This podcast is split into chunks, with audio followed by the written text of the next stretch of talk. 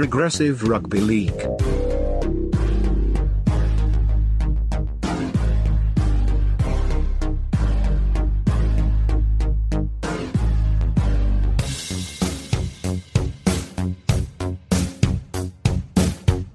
Besides the query, how big is Big Al in real life? The question that I, John O'Duncan, get asked most often is, what's the latest with Toulouse Olympique?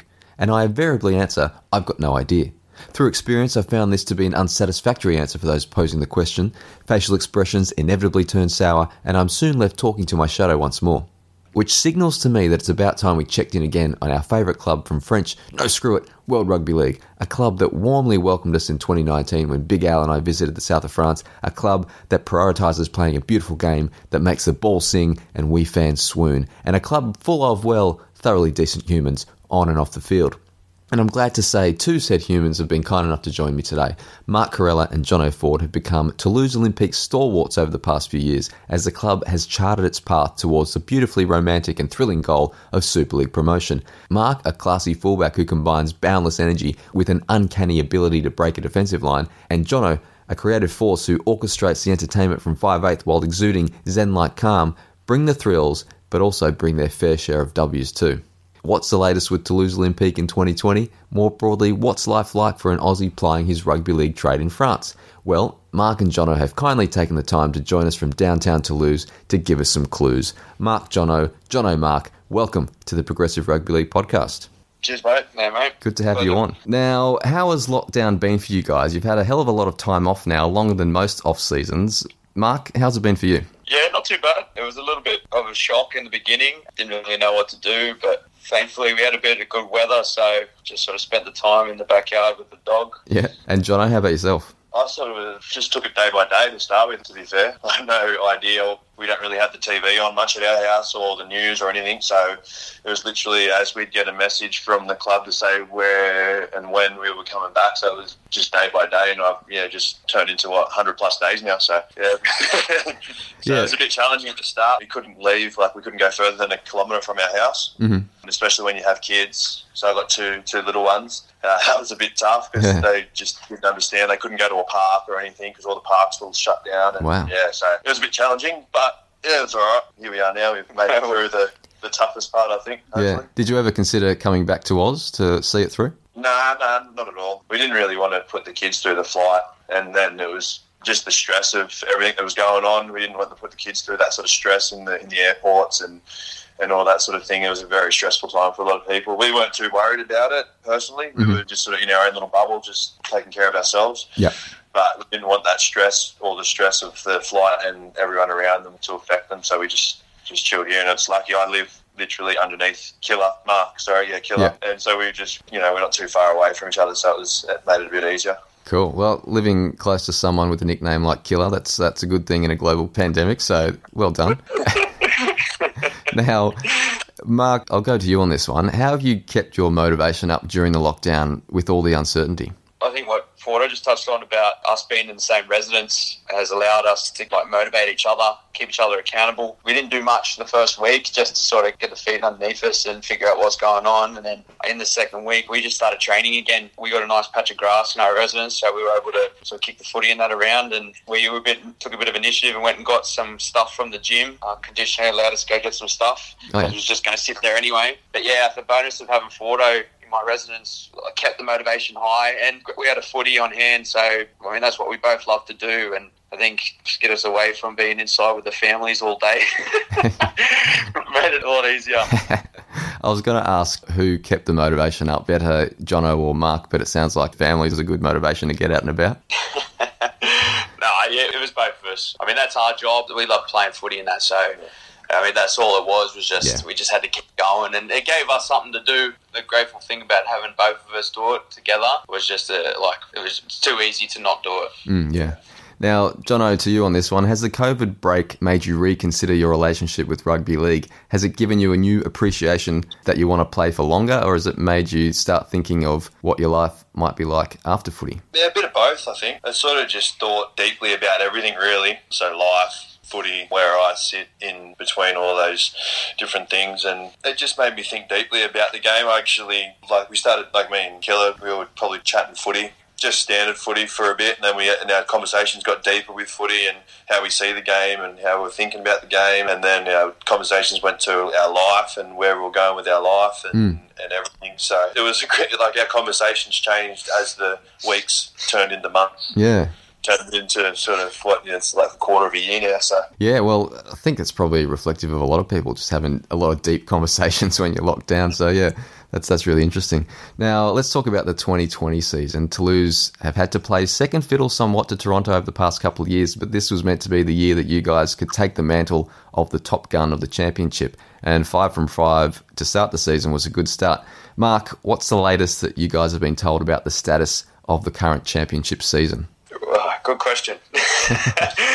uh, we had a club meeting about three, four weeks ago, just you know, giving us the rundown that we're obviously waiting for the decision from the RFL. We actually just got an email today saying their RFL is having a meeting next Monday, and hopefully we'll have a decision of whether or not the comp's going to restart or not. It's a bit of a mixed bag at the moment over here. A few of the boys not too confident it's going to start again, but like I said, there's a few other boys really think it'll have to. Otherwise, God knows what'll happen to the competition if the whole year's canned. Mm. And are you guys comfortable playing again from a health perspective, Jono? Yeah, yeah, hundred percent. I'm feeling probably the best I've felt in a long time. I signed up some different stuff for different training, Yeah. online training. Our strength and conditioner, Adam Innes, he's doing some big things with the Real Movement Project, and he's got different things going on there. So Mhm. he's really looked after us and looking to bulletproof our body pretty much. So, Yeah. and health perspective, I'm not too worried. Like I trust my immune system, and I've been you know healthy for quite a long time and made some good life decisions Okay. around my health. So that sort of doesn't scare me at all. Now, tell me, you know, th- there is a chance that the championship season will be called off. Uh, Super League's back, but even if championship comes back, there's talk that it might not be promotion to Super League and relegation and promotion might be cancelled. What would you do if that was to be the case, or if the season was cancelled? Would you take time away from the game, or would you seek out a short-term contract somewhere else, uh, Jono? Um, I don't know if we'd be allowed to get a, a short term contract or how that would sit. But say season was canned, I'd just keep training, Yeah. sort my body out, just keep ticking away and just improve my mobility, my strength, mm. study the game a bit more, and then come in to the next sort of season pretty much the best sort of shape, mentally, physically, emotionally, spiritually that I've been in for probably the longest time I've been a professional athlete. So Yeah. I'm looking at it as a blessing either way, whichever way it goes. Like if like I know like myself and Killer, we've been trained, and so if, if a game was to be played next week, I'd have all the confidence in Killer that he's ready to go, and I have all the confidence in myself that we're ready to go next week. So Yeah. we're ready no matter what. Yeah, fair enough. And Mark, what's your mindset like? Obviously, you're raring to go to get promotion to Super League.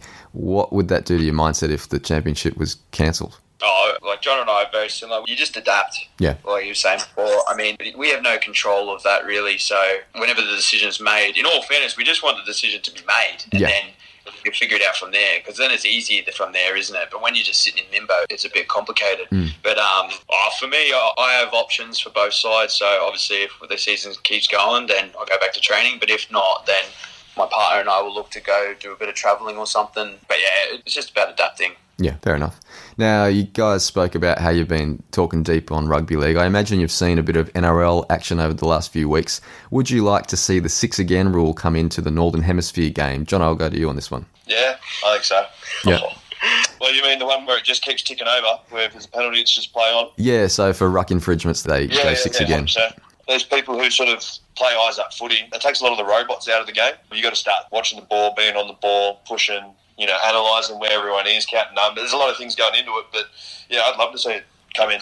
Yeah, and I think for me, it'd just be fantastic because I feel like it's brought in the nippy fellas, you know, Mm. the ones with a bit of footwork. Because you get two repeat sets of six against the big boys, like we're just going to cause havoc. And you see it at like Tedesco, and that's just absolutely destroying it. Yeah, that's right. It sounds like it's it's made for Toulouse Olympique, which is good news for you guys. So hopefully it comes in. Now, more broadly, guys, I'm curious about how the career of a footy player compares to a white collar worker like me. How does a Sydney Rugby League player end up in France? Do the offers come to you, or do you put out the feelers looking for something different? Is there a rugby league players looking to travel notice board that you can sign up to? Jono. It goes a bit of both ways. You have some players who are sourcing out, trying to find a way to get over here. Then, for me personally, I was on the fringe of NRL and I had an offer through another player who was over here, Blake Lazarus, hmm. that I played with at Newtown. He was playing in Avignon, and he said, "Oh, there's a team looking for a half," and I was like, "Oh, yeah, why not?" Hmm.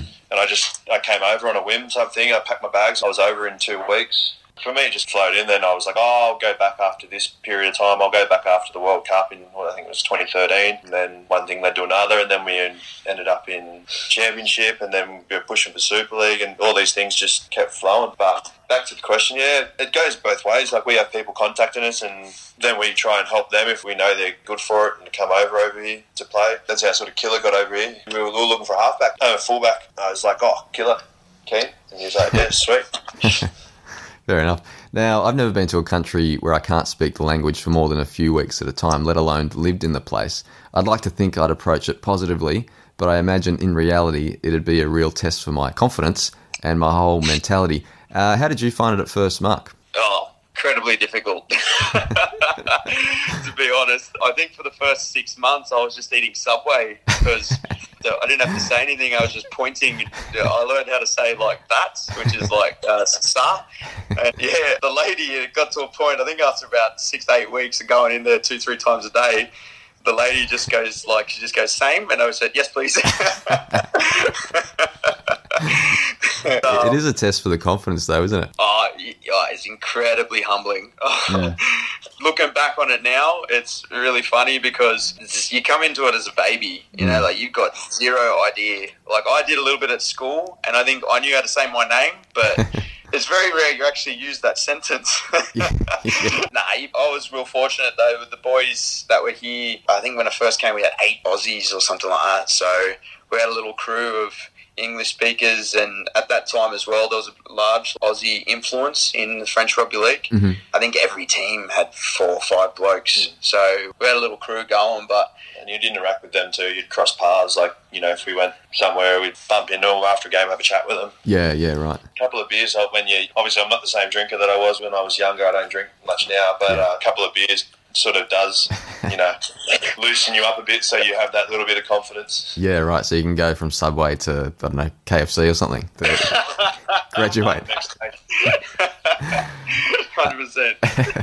Now, Jono, when you joined Toulouse Olympique, when you both joined Toulouse Olympique, they were playing in the French Championship, the Elite One. What kind of reception do Australian players get from French players when they arrive? Are you treated with reverence or do they try to stick it to you to try prove a point? After all, they're a, a proud rugby league community. Uh, yeah, they stick it to you a bit. You've got a bit of a, a point to prove, I guess. But the best, I think the best thing that I found was if you just rip in and give 100%, like you just go hard and you turn up and you have a crack and you're not here for a holiday, Yeah. you gain a lot of respect that way. You do see some blokes come over and they're here for a holiday and they're like, oh, I just want to travel, and but it's a good place to play some footy and whatnot, and that doesn't sit well with some people. Right, yeah. But I guess it's like with anything. If you go to any place, you just rip in, have a crack, and it, it makes it a lot easier. But you definitely, uh, definitely do get targeted a little bit extra, and you do have a bit more extra sort of responsibility too and expectation. Mm. But I think that's sort of part and parcel with what you've come over to do. If if you respect what you want to do and what you want to be as a player and as a bloke. Yeah, and I suppose, Mark, you know, putting in that effort and going 100% is a way of showing respect to the club that's putting you up and also the, the French rugby league community. Yeah, definitely. I mean, they've taken the chance on you and brought you all the way over halfway across the world. And like you said, put you up. I mean, if you don't give 100%, then you end up falling away. That's why the people who stay there for a long time or for a few years is because they've been asked to come back, you know? Yeah. And that only comes from giving 100% for every game. Yeah. Now, Mark, you've played some big games in France, including Elite One Championship finals and Lord Derby Cup finals.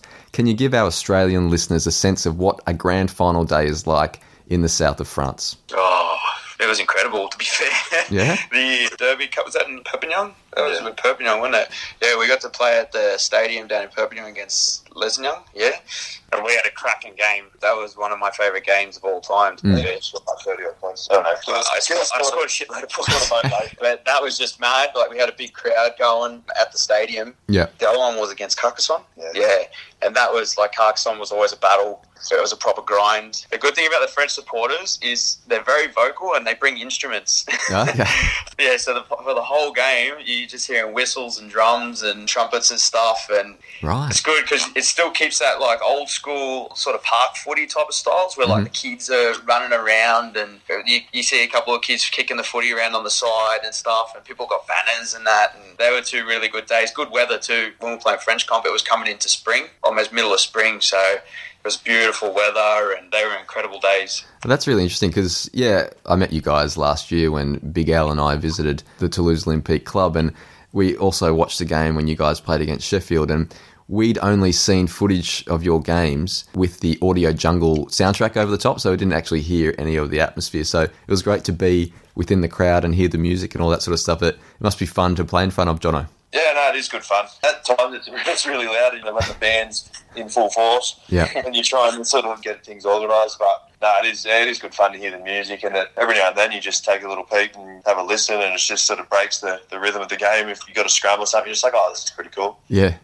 Now, Jono, can you give our Australian listeners an idea of which French club has the craziest, most passionate fan base? Oh, It's a tough uh, one. That is a tough one. That's a good question. I remember when we would go through Lézignan and you'd walk down this cement tunnel and you'd have like people sitting on the fence of this tunnel, sort of just looking, peering down on you and, and whatnot. That was pretty intense. Yeah. So I think sometimes they were like sitting on the fence from not even in the stadium. You know, they were just sitting over the top. But every every, every team's got their different supporters. Like especially if you catch a um, there's a Limoux Carcassonne game. If you ever got to go to one of those, Oh, yeah. if you come back, they're pretty good when you get the derby going because it's really close, stone's throw away. So everyone's got their like. I think all French fans are very fanatical. Yeah. They love their team passionately, and I just would love to see more and more get amongst it.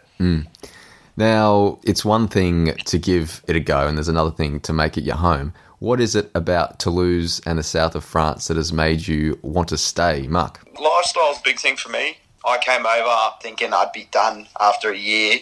Uh, you know, I was like, oh, I'll go do a bit of travelling and then I'll just see what happens after that. I was only early 20s then, too. So, and it just happened that every year I was able to go, like, play here, then I was able to go do a bit of travelling, then I'd go home and just keep that on repetition. And I just really enjoyed it, and especially in my early 20s. It was the first. Oh, First few years were just a, an awesome experience. Yeah. But Toulouse in itself, like the town's really good. There's plenty of things to do in the centre, plenty of things to do outside. Like I'm really fanatical about me golf, and I like Toulouse how you can get a real good mixture of like not city, but like a big town hmm. and countryside. There's a really good balance there, and what's really kept me is the people. The people I I have around me here in Toulouse are the ones that really keep me going every year. Like you, you touched on in the intro, there's some really good people, especially around the club. hmm Yeah. And what about you, Jono? Yeah, same sort of thing. I just actually the big thing is the weather. The climate's very similar to, to Oz, so it's not that much of a,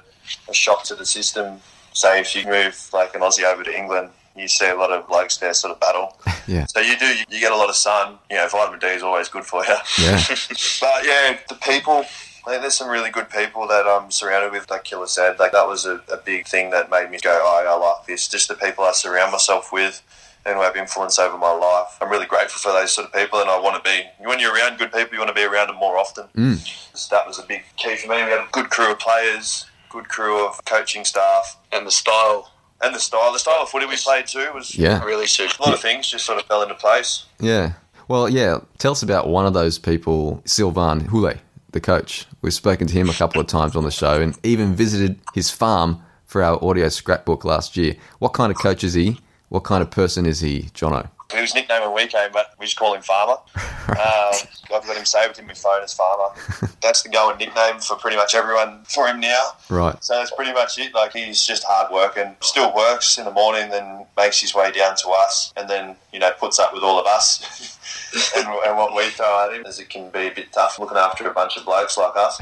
but yeah, he's just hard working, good bloke, and I played with him. I was fortunate enough to play with him and our trainer Adzi. Adam Innes, first- Yeah, Adam Innes. You know, I got to know him as a player and then as a coach. He went away for a year after he retired, then he came back. But yeah, he's just good bloke and loves his footy. And we can sit around and chat footy for hours. Me, myself, Killer, and Adzi. We'll just chat footy all day, which is handy. And Mark, it sounds like he gives you a bit of buy in on the style of play. Yeah, uh, because he started off as a rookie coach a few years ago. I mean, Farmer's really good at doing the little things. I didn't actually get a chance to play with him, but that's what I was told was in the game. He was the one that was, you know, making those cover tackles, diving on balls and stuff, you know. And I think Yeah. he's carried that over into his coaching style. And he's, he's a real good people manager. Like the personality he has, he's really good at like talking to different people and hmm. how they need to be spoken to. And for me, he figured out early that I like to have input, mm-hmm. and he's given me the reins to do that sorts of things. And he's challenged me to improve as a player, but given me more responsibility and stuff to figure out my own game and how I can help the team and lift the team. That's what I find about Farmer is he does that really well. Is he he knows how to push your buttons to get the best out of you. Hmm.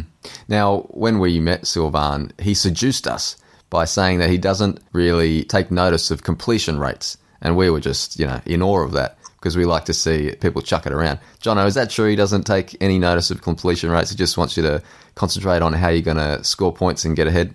Yeah, I think he just sort of he understands that the way we play, that at times that's going to be a byproduct. Mm. Like if you're if you're pushing the envelope at times, and that's on us as a club and as the way we the style of footy we want to play as a team, mm. we've got to figure out that we can sort of take care of those completion rates with the way we play. Like if we're further away from the green zone of where we want to, you know, putting on more plays, we mm. throw the ball a bit earlier. We still want to move the ball around. We don't want to just take one out type of footy. But yeah, he understands that that's part of you know The style. but us throwing the footy around, there's going to be errors because there's obviously more passes being thrown. Hmm. But then on us, we've got to take the responsibility as a, as a team to you know improve our skills and improve our decision making, improve our footy IQ to understand what sort of footy we do play hmm. and how we sort of you know execute those plays. Yeah. You know, he doesn't want us to not play. We've got to, as a team, figure out and keep working on how we can better understand the game and how we can play footy while minimising the risk. That's very interesting. Now, you've both tasted sweet Rugby League World Cup action in the past. John you for the Cook Islands in 2013. Mark, you for France in 2017. Do you have the Rugby League World Cup 2021 on the horizon, Mark? To be honest, no, not really. I didn't even have the, the 2017 World Cup on the horizon, to be fair. Okay. like, I love playing footy, so if I get an opportunity to play in the Cup, then I'll definitely take it. I just sort of play it day by day, and if it comes, then I'll take it with both hands. Mm. Mark, the first time I actually saw you play was in the 2017 World Cup. I was in a pub in St. Peter's, not far from where you grew up, I reckon. They had the Australia versus France game on the background, no sound. I was having dinner with my girlfriend, so you know what that's like. You're trying to hold a coherent conversation while trying to keep proper tabs on the rugby league. But anyway, my facade, my facade of concentrating on our conversation flew out the window when the French fullback made a break from the backfield and sprinted through the Aussie defence to score a length of the field try. That French fullback was you. Uh, length of the field try against Australia in a World Cup. It's not bad. How did that feel? Uh, yeah, not bad. uh, I've, I've said it a million times. It was it was all a dream, really. Yeah. I mean, it, it's hard to say because it all happened so quickly. It all just ended up like like a blur. You know, it ended up being like tunnel vision. I just seen the post and I just just ran for it as fast as I could. but uh, you know, looking back and seeing the replay and stuff, I mean, it was definitely an, an incredible moment. That's for sure. Yeah, well, I, I was very impressed. My girlfriend, not so much, to be honest. But um, yeah. she have her back towards the TV. yeah, exactly. John, I, what, Rookie, rookie error. yeah. Nah, genius. How you want to do it? Depends which one he was going to do. You're not just footy or be in the doghouse. Jono, what about you? 2021 World Cup, the Cook Islands have qualified. Is it on your horizon? Yeah, it's always in the back of my mind. I love representing my heritage and my family, my people, where I've come from. So, yeah, it's always in the back of my mind. I love the Cook Islands and I love just everything about it and my heritage. So, yeah, not it's not at the forefront because I don't know, you know, what's going on with anything. Yeah. But it's always there and it always sort of it's always burning inside me. Fabulous. Now, Jono, besides the obvious, like winning games, what are you trying to get out of an 80 minutes of rugby league? Obviously, winning is front and centre, but watching you play, I feel like the quest for satisfaction goes far beyond winning. It seems to me there's like a creativity itch that you're looking to scratch. Am I am I reading too much into it? Uh, yeah. No, no, that's about, that's about right. I was just sitting here looking out the window, just pondering like that question. It's a good question. So I was just like, it's already thrown me deep into what I'm sort of thinking. And Okay. yeah, I'm always trying or scheming or thinking about what I've done, how I can do it better. But yeah, I am sort of looking at defence and trying to read them and figuring out you know, where we can throw in a little play here to best utilise or over to work someone out. Or, mm. but yeah, I, I, uh, my mind is always ticking. It's actually just ticking right now. Like I'm trying to think and sort of seeing. I'm thinking of the footy field and everything. So yeah, I'm definitely. It is an itch that I'm like. I don't want to just rest on a game of footy where we just got through. You know, we just passed the footy. We made one out footy and we Yep. got tackled and we, you know, played the ball and then we just kicked to the corner for mm. no reason. I'm not saying kicking the corner for, it, but there has to be a reason Yeah. for me. There's always got to be a why. The way we're playing, there's got to be a why, and then answering that why. That's what I'm chasing. That why. That's a great answer. I mean, one of the pillars of progressive rugby league on our show is life is short, chuck it around. So I think you live in, you live by that, which is great. Yeah, yeah, that's it. I don't want to get caught just throwing it around because you see that with us with the way we play. That's the thing. A lot of people go, "Oh, you just love to throw the footy around," but for me, it's a lot deeper. Like I'm thinking a, a lot deeper of you know where you know certain players are, hmm. what sort of the spaces are looking like, what sort of players I have around me, and then I'm thinking, how can we make something Yeah. special out, out of this moment with what we've got in front of us instead of just going, all right, let's hopefully just barge over the try line eventually. Yeah, yeah, It's- And for me, it's pretty boring. Like I grew up playing touch footy and you know mucking around out the backyard with a heap of my mates. yeah. And that's why you know I love playing footy hmm. for those reasons. I don't love playing footy just to take five hit ups and to kick it. Doesn't sit right with me Yeah. personally. Yeah, fair enough. Now, Mark, for those of us who have never experienced playing footy at any level whatsoever, and certainly have never played in front of any audience to speak of, what is the feeling like when a play comes off? Can you step us through what it feels like when you throw a cutout ball that hits the spot or a short ball that has your second rower bursting through a yawning gap and over the try line? What are you feeling in your bones at that point? Oh, just joy. You know, like when you've been doing something for so long, and like especially if you've been practicing something all week, and then it comes off, it's uh, like a real good combination between like joy and pride because you've achieved something. You know, like you took the time to put in the work, and then you've got the results at the end of it. Like I'm a goal kicker, and mm-hmm. now when I kick the ball and I hit it sweet, I don't even have to look at where it's going. And Right. it, I just know that it's. I'm like, oh, I got that. Yeah. You know, like it's like, yeah, that was a good one. and it's the same with the passing and stuff. Like one of my go-tos is to get to sort of the second defender from the ruck, so we call it the B defender. Mm. And I got a little double pump, and I like to put my back rower through. When I see that the back B defender sits, and I get to him. And I do that little flick pass to just, just sort of lift the ball up, you know, and then the back Yeah. rower hits onto it. Oh, I just, it's, it's just euphoric. Like it's, it's just joy, just Yeah. pure joy. Uh, Jono, I grew up watching the, the Cliff Lyons Steve Menzies combination in full flight, and I always wondered who should get most credit the guy who throws the pass or the guy who hits the hole. Obviously, it's roughly 50 50, but is it 51 49 one way or another? Um, no, I wouldn't say that because it's both of us. Yeah. You know, with the back rower, like you need a good back rower, but he needs to trust you Mm-hmm. as, as a half. He need I need my back rower to trust me, so I'm not giving him hospital balls. Yeah. So he's got to trust me, and then I have to trust him to hit the hole. So I'll sit on the fence and say, yeah, 50 50. Fair enough, fair enough. Sorry, mate. mate. I can't. I honestly can't. I can't take all the recognition because they're the ones running through it. But yeah, it's it's a good feeling when you got them combos. He's working for you, and, and I'm working for him. Yeah, that's, it's a good feeling. Yeah, well, if it's 50 50, it's 50 50. Beautiful. Mark, we've been watching from afar for the last few years on your quest to play in the Super League, and year by year, you're getting closer and closer. What would it mean to you and the club? everything. It'll just be everything. This has been a project for four years, five years. Uh, We've worked hard, you know. Like it's just every year we seem to nudge a little bit closer, and then at the end just seem to fall a little bit short. Yeah. So like I was talking about before about putting in the work, we want to see the result. Hmm. You know, especially like Jono and I have been here for so long now. I think in order to achieve that goal will be something we'll look back on in 20, 30 years' time and just and just be really, really proud of. Yeah. Jono, what about you, mate? It is a big.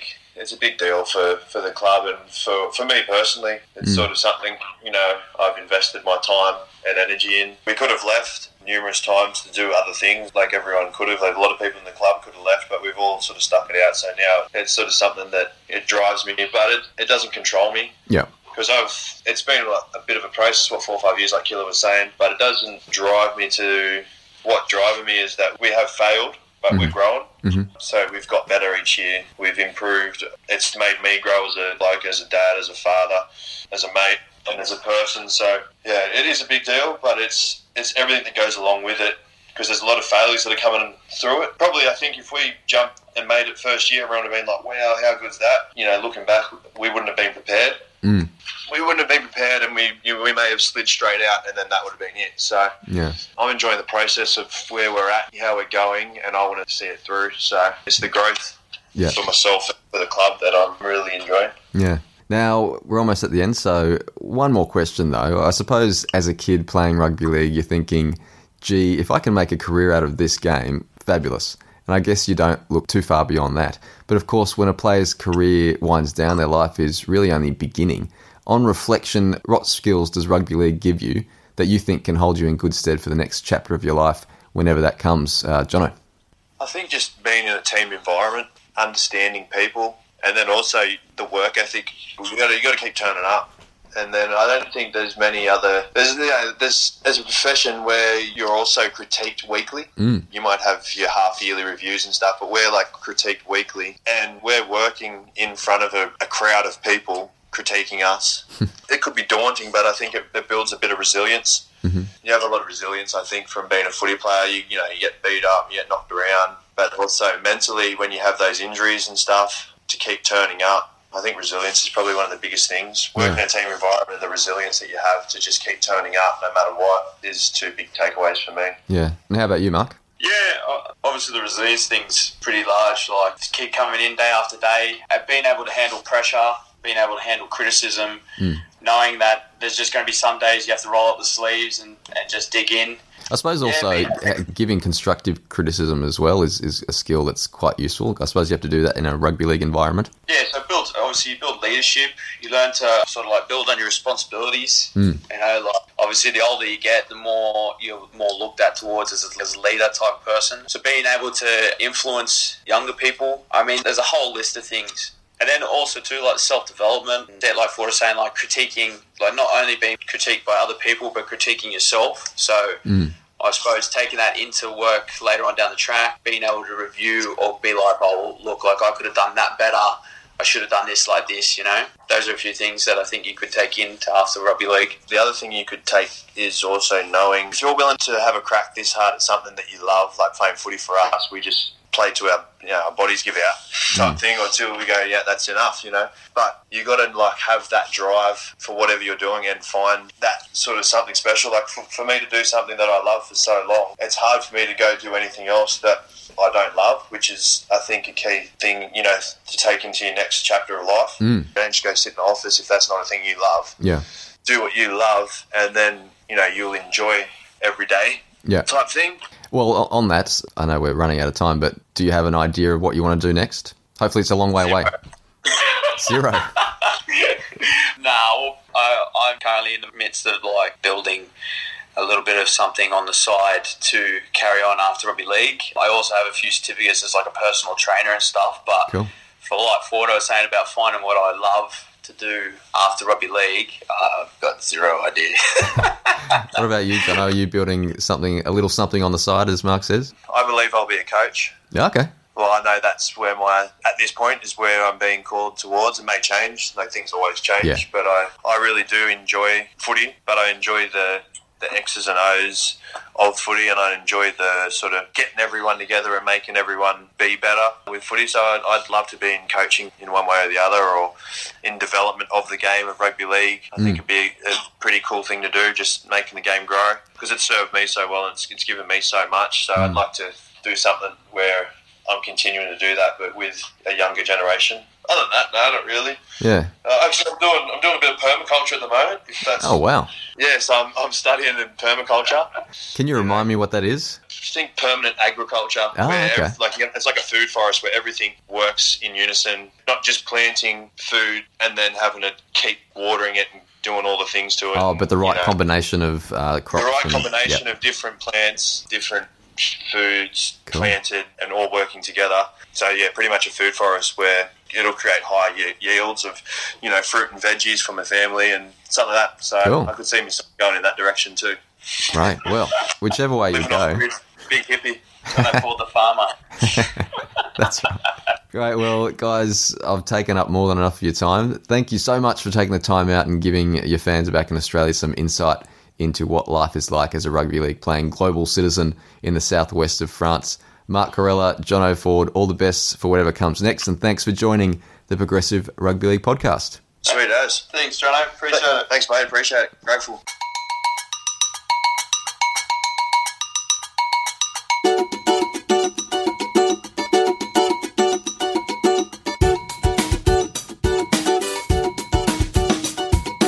Progressive Rugby League. Okay, that'll do us for another day and another night. Thanks as always for listening and for, well, being you. You can catch us on Twitter at Prog Rugby League or on email progressiverl at outlook.com. Until our paths next intersect, allow me to say rugby league hobby and see ya.